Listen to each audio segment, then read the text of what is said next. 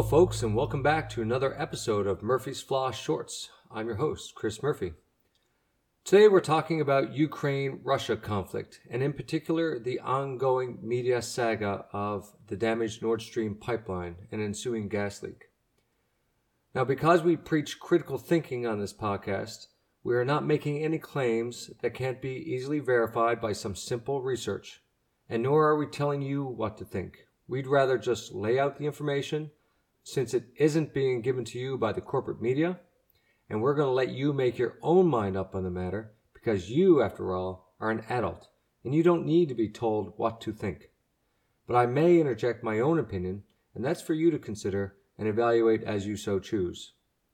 Firstly, in case you are unaware of the topic, on September 27th, both the Nord Stream 1 and Nord Stream 2 pipelines, which deliver gas from Russia to Europe, experienced large pressure drops that were later determined to be a damaged pipeline from an underwater detonation, and that now appears to be a deliberate act of sabotage. So the questions we have in front of us are who did it? Who blew up the pipeline? Who has the most to gain? I want to first address everything we all hear from the corporate brainwashed media. Obviously, this was Putin, and any other message is Russian disinformation, and if you repeat it, then you are spreading Russian lies and you support the evil Putin, you Putin apologist. So let's examine why it might have been Putin, reviewing facts and then some opinions. First, the facts.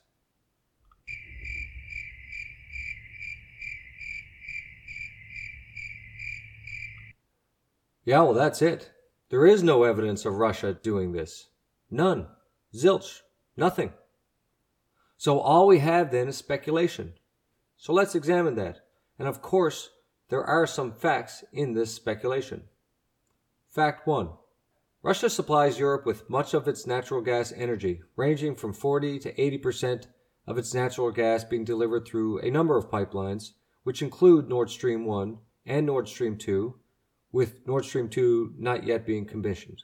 Fact 2. Russia has a gas supply to last for decades and has been a major point of geopolitical debate, especially from the Western world, regarding Russia's influence over Europe and political security in the Eastern world. Fact 3. Many European countries, since Russia's attack on Ukraine, have imposed sanctions on Russia, both economically and politically. Okay, now some opinion. The White House and its respective officials, inclusive of their media arm CNN, MSNBC, and all the other corporate media claimed that this was a Russian attack by Putin. Now, look, maybe they have more evidence than we have, but so far, nothing has been given to the public. So, if it was indeed an attack by Russia, and they have evidence, then they should be more forthcoming with the evidence rather than making unsubstantiated claims that puts a lot of people's lives in danger of an escalated conflict. I think it's incumbent upon them to give us more information if they have it. Now, my suspicion is that they don't have it, just like we didn't have evidence of weapons of mass destruction during the Iraq Afghanistan war, nor was the Gulf of Tonkin incident that led to the Vietnam War the result of Vietnam attacks. So I'm doubtful here again and would gladly accept information that substantiates that claim. Even ex CIA Director John Brennan says all signs point to Russia, and then proceeds to provide not one fucking sign. That's right, no facts.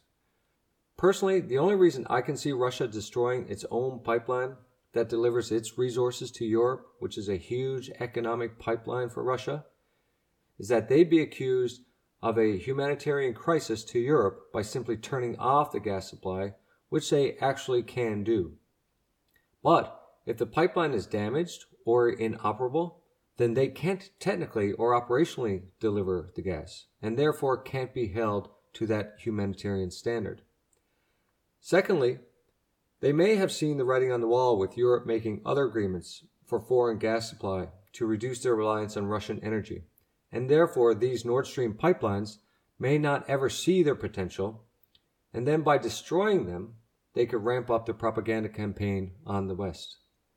So now let's examine the alternative opinion that isn't plastered all over the media, and that is the US government or a US affiliate destroyed the pipeline. So again, facts and opinions. Fact 1. In 2014, Condoleezza Rice, a former Secretary of State and former National Security Advisor, says during an interview that the U.S. wants Europe to have less dependency on Russia and should rely on European nations and primarily the U.S. sources of gas because their dependence on Russia makes them geopolitically vulnerable. Fact 2. On September 27th, the Nord Stream 1 and Nord Stream 2 pipelines were damaged. On September 28th, the very next day, two new gas pipelines are commissioned that supply parts of Europe with gas from the North Sea and Greece. These are both factually true, but God, are they awfully coincidental, aren't they? That two multi billion dollar, multi year projects are destroyed, and then the very next day, two multi billion dollar, multi year projects are commissioned to help reduce Europe's dependency on Russia in the middle of a war. Hey, maybe it is just coincidence, and that's just the way it happened. Fact 3. Flight logs show an American helicopter fly near or within the route of the area where the pipeline was damaged just a few weeks prior to the explosion. Now, some may say the helicopter didn't come close to that area, and maybe there's truth to that. But let's just answer the question What was that helicopter doing there? Let's not talk about what it wasn't doing there. What was it doing there? Fact 4. And this is one of the biggest facts in play with this story. You have two government officials, high ranking government officials, recorded on TV saying that if Russia attacks Ukraine, then Nord Stream 2 will be no longer. And hey, don't take it from me, take it directly from the mouth of the US President Joe Biden. Let me answer the first question first. If Germany, if uh, if Russia invades, uh, that means tanks or troops crossing the, uh, the, the, border of Ukraine uh, again, then uh, there will be uh, we there will be no longer a Nord Stream two. We we will bring an end to it. What do, what, how will you how will you do that exactly? Since the project and control of the project is within Germany's control. We will. Uh, I promise you, we'll be able to do it. There will no longer be a Nord Stream 2. We will bring an end to it. And when asked by the reporter how, he smirks and says, I promise you we'll be able to do it. I mean, Jesus, I remember Trump was being impeached and being compared to a mafia boss when he said in a phone call to Vladimir Zelensky, I want you to do me a favor though. And that was implying a threat that you do what I want or you'll be swimming with the fishes. So you tell me, what did Joe Biden mean by that? What sounds more like a threat in your mind? Now let's move on to Victoria Nuland from the State Department. With regard to Nord Stream 2, uh, we continue to have uh, very strong and clear conversations uh, with our German allies, and I want to be clear with you today. If Russia invades Ukraine, one way or another, Nord Stream 2 will not move forward. So, what was it, Victoria? Was this one way or was it the other? Now, just in case you don't know who Victoria Nuland is, she's a career politician.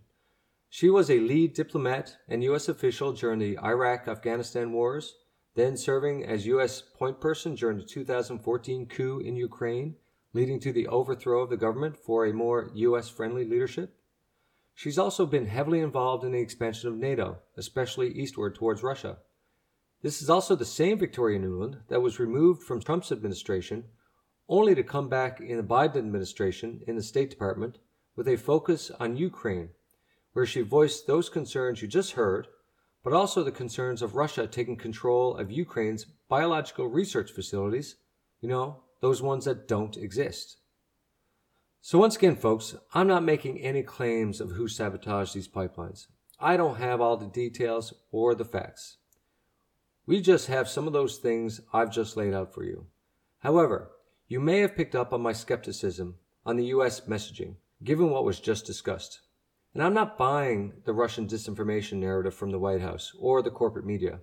Given that we just lived through six years of media bullshit regarding Trump Russia collusion, Hunter Biden laptop, the Biden family foreign business dealings, and all the nonsense and lies we've been told about COVID and the experimental injections, which, by the way, is the next Murphy's Flaw short, so tune in for that.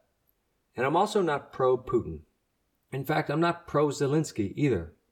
What I am is anti war. I'm anti conflict and destruction.